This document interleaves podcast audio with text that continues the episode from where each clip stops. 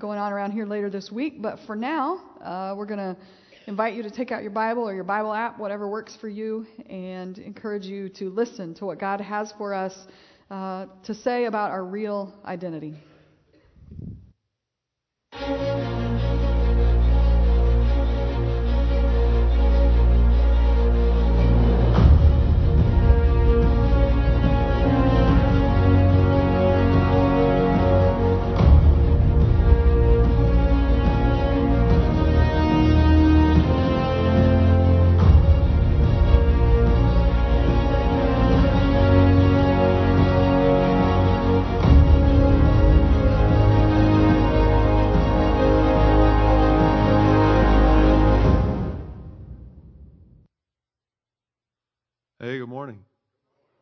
You're all bummed about winter? It's like actually cold, and there's snow and all of that. Well, I hope, uh, or glad you're glad you made it out, braved the elements, and came out to worship today. It's a good day. Glad to be with you. We're continuing this series called Fake ID, and in it we are looking at some people from the Bible, some characters, if you will. They're not fictional characters; they're real people who lived uh, in real time and battled some of the same things that uh, we experience. And we're trying to figure out, like, who are they really? Who are they really? Uh, not just because we want to learn about figures from history, but because who they are uh, and who God thinks they are and says they are, and their experience with God has something to do with who we are. Who are we, really? And so that's why we're going through them. We started with Abraham last week and got to discover uh, some of who he was. And all of the people that we're looking at, they, they go by different names. And you kind of got to figure out, like, what is their real identity? What does their name have to do with what they are? In the Bible, you got to pay attention to names because the name matters in discovering who you really are. We're going to look at someone else today. Um, and I'm going to introduce you to him in a way that I was kind of introduced to him in a new and, and fresh way and kind of a different experience. Um, I had a chance to go over to, they call it the Holy Land, right, over modern day Israel, where a lot of the events, well, really all of the events of the Bible took place. And there's a lot of history over there, just kind of stacked, one uh, level of history on top of another, and it's kind of information overload when you're there. You're trying to remember all the things, the Bible events that are associated with a certain place, and trying to, to manage all of that. But there's a way, it kind of has a way of being over there that you can meet the people of the Bible and kind of get to experience them in a, new and, and, different way. And I had that experience when I was over there. I want to kind of lead you through some of that. Because if you're going to find out who someone really is, you got to get to know them, right? You got to follow them along. You can't just have one encounter. You got to kind of journey with them in life to discover who they really are. And that's true for any one of us. And I got the chance to do that. I'd like to tell you about uh, one person in particular and share some of the experiences that I had as I got to be in the places where this person walked and sort of experience again some of the things that this person experienced. Uh, so it'll be a little bit different today. I, I, got a Bible. I hope you got a Bible. You got a Bible app. I'm not going to put verses on the screen. You're just going to have to take my word for it that the things I'm saying are actually in the Bible. All right, unless you bring your own out and follow along for yourself. Uh, let me orient, orient, you a little bit. This is a map of uh, Israel in the New Testament, and uh, it's kind of from down here in Jerusalem. It's probably a spot. It's still Jerusalem today. Uh, the Jordan River runs down here, Sea of Galilee, and the Dead Sea down here. So the Sea of Galilee uh, I, I was there, and when you're over there, anytime you're doing a tour of the Holy Land, a lot of the things your tour guide's telling you, well, it was somewhere around here that this happened. We don't know if this was the exact spot. I mean, it could have been over there, 500 feet away, or whatever. You're kind of somewhere in the vicinity of this biblical event happening. But when you're on the Sea of Galilee, like it didn't move. Okay? It's there. So you're on the Sea of Galilee. That's the place where Jesus was. That's the place where Jesus' disciples were doing their thing. You know this is the spot. And there's an event that uh, occurs there that maybe you've heard before. I'm going to go with you in Luke chapter 5. One day, Jesus, he was standing by the Sea of Galilee, right here. This is where Jesus walked. And people were crowding around him. He, they were listening to the word of God. And he saw at the water's edge there was two boats there left by the fishermen. And he got into one of the boats, the one belonging to a man named Simon. And he began to teach the people. And uh, when he had finished speaking, he said to Simon, who was a fisherman, he said, Why don't you put out into the deep water and let the nets down for a catch? And Simon protests a little bit. He's like, Master, we've been, we've been working hard all night. We haven't caught anything. But I guess because you say so, I'll let down the nets. And when they had done so, they caught such a large number of fish that their nets began to break. And so they signaled to their partners in the other boats to come and help them. And they came and they filled the boat so full that they began to sink. And when Simon Peter saw this, he fell at Jesus' knees and said, Go away from me, Lord. I am a sinful man. And I can relate to that feeling, and maybe you can too. Simon Peter was just a regular fisherman. He kind of did his thing out on the Sea of Galilee day in, day out. That's what he had prepared to do. And then all of a sudden, something different happens on this day. Someone different comes and says, Hey, I want to borrow your boat. I want to use it to teach the people. And then he gives Simon some fishing advice, unlike any he'd ever heard. And Simon recognized there's something different about this person. There is something godly about this person. And when he sees it, he says, Go away from me, Lord. I am a sinful man. In other words, what could you possibly want to do with me? You ever felt like that before? Because you know who you are. I mean, we think we know who we are, really, and if other people knew that, if God knew who we really were, I mean, what could He possibly want to do with us? How could we and our lives and the messed up and broken, sinful person that I am possibly have any kind of mix with God? You ever felt that way before? That's how Peter, that's what Peter, uh, Simon Peter was gripped with, and all of his companions were astonished at the fish that they had caught, and James and John, the sons of Zebedee, Simon's partners. But then Jesus said to Simon, Don't be afraid. From now on, you will fish for people. And so they pulled their boats up on shore, left everything, and followed him. It's interesting how Jesus has a way of validating uh, Simon's life at that point. I mean, he had given his life to fishing. That was probably the family business. He didn't know much else. He'd go out to that lake every day and he'd go fishing. And Jesus says, you know what? There is something about everything that you have prepared for, everything that you have done in your life that can be useful. And here's how we're going to do it. Simon Peter begins to discover uh, where he first says, Go away from me, Lord. That's not what Jesus was saying to him. He says, No, come close to me. I can use you. There's another thing that happens uh, on that lake. You probably heard this story before. Jesus uh, had his disciples get into a boat he was teaching, and he sent them across the lake to go to the other side. He stayed back to pray, as you might expect Jesus to do. But shortly before dawn, Jesus uh, went out to them on the lake you know, just walking on the lake, because that's what Jesus does. He just walks on the lake. Okay, you just expect Jesus going to walk on the lake, taking a walk how the Son of God does it. And when the disciples saw him walking on the lake, they were terrified. It's a ghost, they said, and they cried out in fear. But Jesus immediately said to them, Take courage, it is I. Don't be afraid. And then Peter, this Simon Peter said, Lord, if it's you, tell me to come to you on the water. And everybody's got to be going like, Who is this guy? Tell me to come to you on the, like that's water. Nobody's ever walked on water before. And Peter has, has the courage, has the strength to say, tell me to come to you on the water. And the Lord said, come. And then Peter got down out of the boat and walked on the water and came toward Jesus. But when he saw the wind, he was afraid and he began to sink. And he cried out, Lord, save me. And immediately Jesus reached out in his hand and he caught him. He said, You have little faith. Why did you doubt? My daughter had a basketball game this weekend, and I was just giving her my dad pep talk. You know, I said, "Don't don't worry about making mistakes. You just, if you're going to make mistakes, make aggressive mistakes. All right? You just you just go after it. You get your nose in there. If you're going to make a mistake, then you make it full on, and you just do it. All right? And Peter kind of looks like he's approaching life with that attitude. You know what? I could get out of this. If Jesus is right here. If he says I can walk on the water, then I can walk on this water. And you find Peter, he's this well-meaning guy. He has these ambitious goals. And maybe we do too. We have things that we're going to do. You know what? Jesus said I could do this. I can do this. And so I'm going to step out of this boat. I'm going to take this chance. I'm going to go take that thing. But then the wind and the waves, challenges present themselves. When we get out of the boat, it doesn't seem like exactly like it was when we started on this mission, and we lose sight of the thing that brought us out there in the first place, and then we get timid. We're not going with the same uh, aggression and gusto and intensity at this thing that we said that we could do. We start getting distracted by all of the things that the world is challenging us with, and we lose sight of what got us out there, and we begin to sink. And so you start to wonder who is Peter really?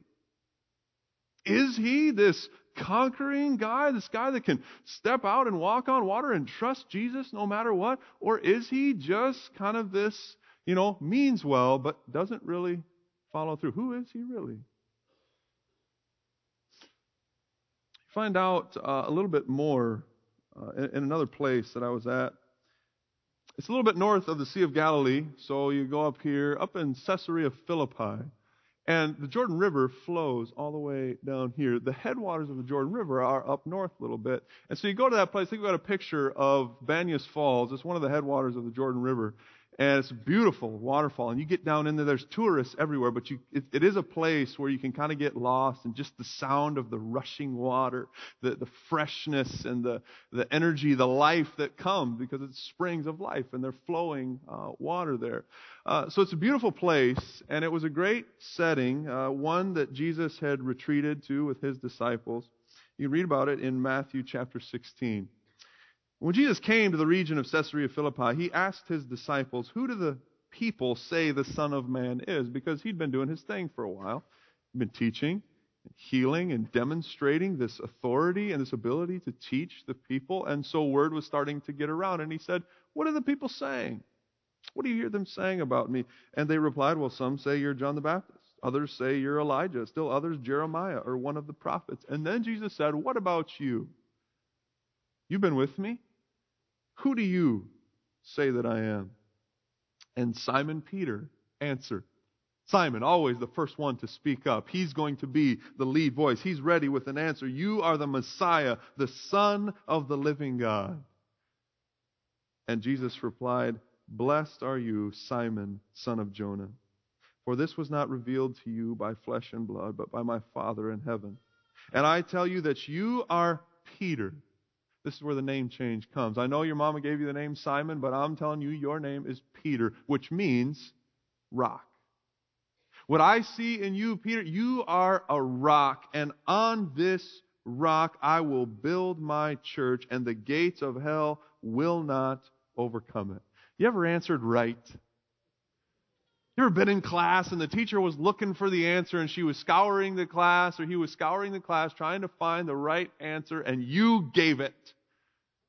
You answered right or you, you did the thing. Your coach was directing you in what to do and you did it exactly how you were taught and the coach is pleased with you. Or you scored one big for the company and the boss is pleased with you. Or your parents are so proud of you because you answered right and you get to just own that moment and say, you know what? I did it right. Different from the last encounter where Peter finishes that, having started off boldly and then failed, and Jesus looking at him and saying, You of little faith, why did you doubt? Those aren't the words that come this time. Jesus is proud of Peter. Yes, you have answered correctly, and on this rock I will build my church. That sounds about right, doesn't it? Speaking of building churches, one of the things that they do over in the Holy Land is they build a church at every site that uh, that anything ever happened at. They they build a church there uh, to commemorate some event, and that's one of the things that you discover. You you kind of go over there expecting to see this rustic sort of um, ancient landscape, but you don't. You see all these churches sort of they they take the landscape and they start building a place as a monument to this thing that happened. And they, they built a church uh, at this place down in Jerusalem, uh, which is a little bit south. Uh, go ahead and put that map back up here. Uh, the other map, the map. There we go. They built a place uh, down here in Jerusalem, built a church there that uh, remembers this event. It, it's a little more intense moment. Jesus is again with his disciples, but he's now at the end of his his life. Really, he's about to go to the cross, and so um, certain kind of gravity to the moment and uh, his disciples are there with him, sharing in, in a last meal. And then he has to get down to talking to some pretty about some pretty serious stuff. He, that's where he says, "One of you is going to betray me." And they're trying to figure out and and figure out what this would be. And then he even says in um, Matthew 26, Jesus told them, "This very night, in fact, you will all fall away." on account of me. For it's written, I will strike the shepherd, and the sheep of the flock will be scattered. But after I've risen, I'll go ahead of you into Galilee. Now, Peter, again, Peter's always the first one to speak up, right? Even if all fall away on account of you, I never will. Truly, Jesus, truly I tell you, Jesus answered, this very night, before the rooster crows, you will disown me three times. Oh, but Peter declared, Even if I have to die with you, I will never disown you. And all the other disciples said the same. We've all said the same, probably. Oh, even if everybody else fails, I won't. No, even if everyone else bails because the challenges are too hard or they, they give in to temptation, I won't. We, we say those things to God. We, we mean really well. We have great intentions about how hard after Jesus we're going to follow, about the kind of level of commitment that we're going to give to Jesus. We have all of those good intentions. Even if all fall away, I won't, Jesus. A little later that night, um, out in a, a courtyard, courtyard that now looks like this. There, there's this, there's this statue there. So this is uh, one of the Roman soldiers that had seized Jesus. He was now at the house of Caiaphas and was being beaten and kicked, and you know they're hitting him with the butt of their swords and whipping him and so forth th- these are a few kind of people in the crowd that are wondering what's all this ruckus about and curious about what's going on late at night. And this is this is Peter. One of the disciples, we don't know where all the disciples were at that moment, but they had to be thinking, boy, you know, this is Jesus. They had put their hope in him. They had thrown their lot in with him. Remember, Peter left the nets and followed Jesus, said, I want to make my life about what you're about. And now they see that Jesus getting kicked and beaten and tossed around like a rag doll, and they're starting to think, boy, this isn't all it was cracked up to be, maybe. And there's Peter there in the crowd th- this is at a church now. Th- this is a church that was built in this spot to commemorate this event. Peter was sitting out in the courtyard. Servant girl came to him. You were also with Jesus of Galilee, she said. But he denied it before them all, said, I don't know what you're talking about. And then he went out to the gateway. Another servant girl saw him and said to the people there, This fellow, this guy was with Jesus of Nazareth. He denied it again with an oath. I don't know the man. After a little while, those standing there went up to Peter and said, Surely, surely you're one of them. Your accent gives you away. And then he began to call down curses on them and swore to them, I don't know the man. Immediately a rooster crowed. And then Peter remembered the word that Jesus had spoken before the rooster crows You will disown me three times. And he went outside and wept bitterly. You know what the name of this church is? Peter Gallicantu. You know what Gallicantu means? Rooster crow for all time and all eternity for tourists all over the world to come and visit the Holy Land, there is a monument to Peter's greatest failure. Are there any monuments to your failure that have been set up? Do you feel like there's statues that have been built uh, commemorating your failures? Maybe they're dragging you down. You just can't you just can't shake them. They, they've been erected for all to see, or at least for you to see. A divorce that was your fault. Maybe it was. But you just can't forgive yourself. There's a monument that's been erected to your failure.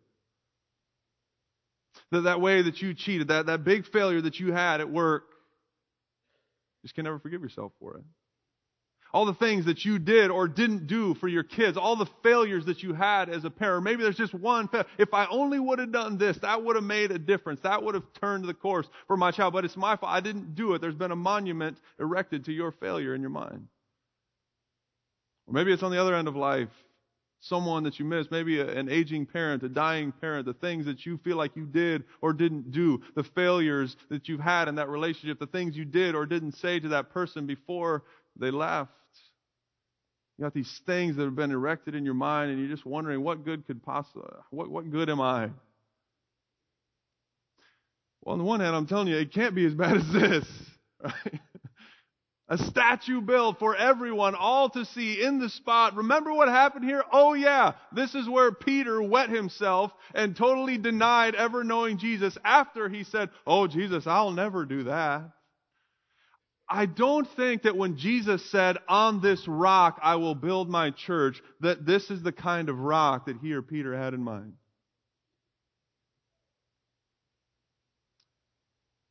Failure chiseled out of a rock, established for all to see.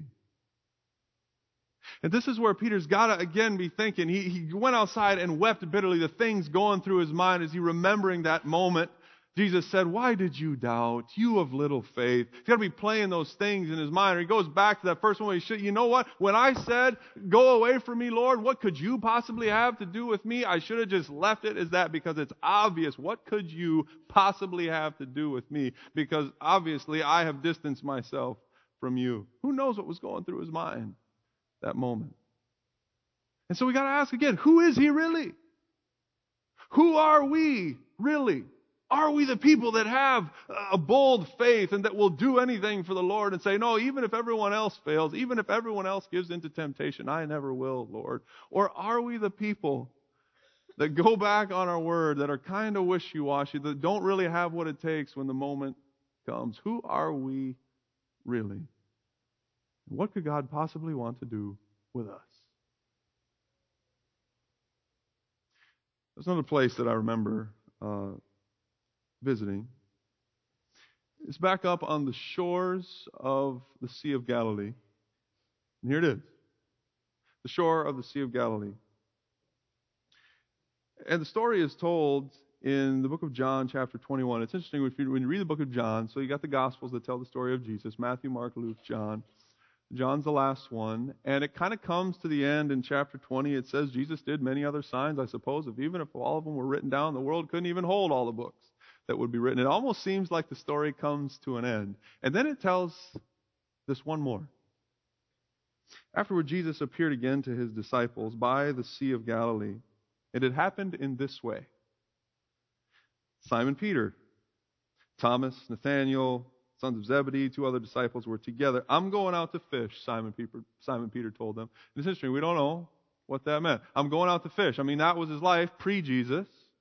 And so I, now this whole thing with Jesus has happened. He uh, he died, and some women went to the tomb and said he wasn't there. We went to the tomb ourselves, and he wasn't there. We're kind of trying to figure out what in the world does that mean. Simon says, "Well, I'm going out to fish. That's what I do."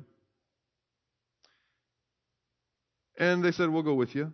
So they went out, got in the boat, and that night they caught nothing. Early in the morning, Jesus stood on the shore, but the disciples didn't realize it was Jesus. And he called out to them, Friends, haven't you caught any fish? Which I, a fisherman's got to love hearing that, right? Someone from the shore. We've been out here all night and someone on the shore says, Hey, haven't you caught anything? Thanks, pal. Appreciate it. What's even better, they say no, and then the person on the shore starts giving them advice. Throw your net on the right side of the boat and you will find that you'll catch some fish. Well, thanks. Thanks for the advice. Appreciate that. And when they did, they were unable to haul in the net because of the large number of fish. And somebody in the boat says, We've been here before. This has happened before. The disciple whom Jesus loved said to Peter, It's the Lord. And as soon as Simon Peter heard him, Simon Peter heard him say that, he wrapped his outer garment around him because he'd taken it off and he jumped into the water and he, he goes to shore. The other disciples followed him, towing the net full of fish because they weren't far from shore, about a hundred yards. And when they landed, they saw a fire of burning coals there where the fish uh, were on it. So you can imagine that's the shore the fire, fish on it, and some bread. And Jesus said, Bring some of the fish you caught. So Simon Peter climbed back in the boat. He dragged off uh, the net. There was it was full of large, a lot of fish, 153. But even so, the net was not torn. And Jesus said, Come have some breakfast. None of the disciples dared ask him, Who are you? They knew it was Jesus. Jesus came and he took the bread, he gave it to him, and he did the same with the fish. This is now the third time that Jesus appeared to his disciples after he was raised from the dead. But but you know that that's not kind of the end of it because there's this thing we got to deal with, right? The last time we saw Peter was at that moment in that courtyard uh, when he had denied him. It's kind of the elephant in the room. That We need to we need to deal with that. Three times they said, "You you were with Jesus. You know Jesus." No, no, I don't. That's not me. You got the wrong guy. And Jesus is willing to go there. When they had finished eating, Jesus said to Simon Peter, Simon, son of John, do you love me more than these? Yes, Lord. But yes, you know that I love you. Then feed my lambs. Again, Jesus said, Simon, son of John, do you love me? And he answered, Yes, Lord, you, you know that I love you. Jesus said, Take care of my sheep. And the third time he said to him, Simon, son of John, do you love me? Peter was hurt because Jesus asked him a third time, Do you love me? And he said, Lord, you know all things. You, you know that I love you. And Jesus said, Feed my sheep. Very truly, I tell you, when you were younger, you dressed yourself and went where you wanted. But when you are old, someone will stretch out your hands and someone else will dress you and lead you to where you do not want to go. Jesus said this to indicate the kind of death by which Peter would glorify God. And then he said to him, Follow me.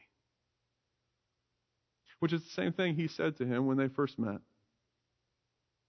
And we got this thing going on again where uh, we, we're trying to figure out what could I possibly have to do with Jesus? Or rather, what would Jesus possibly want with me?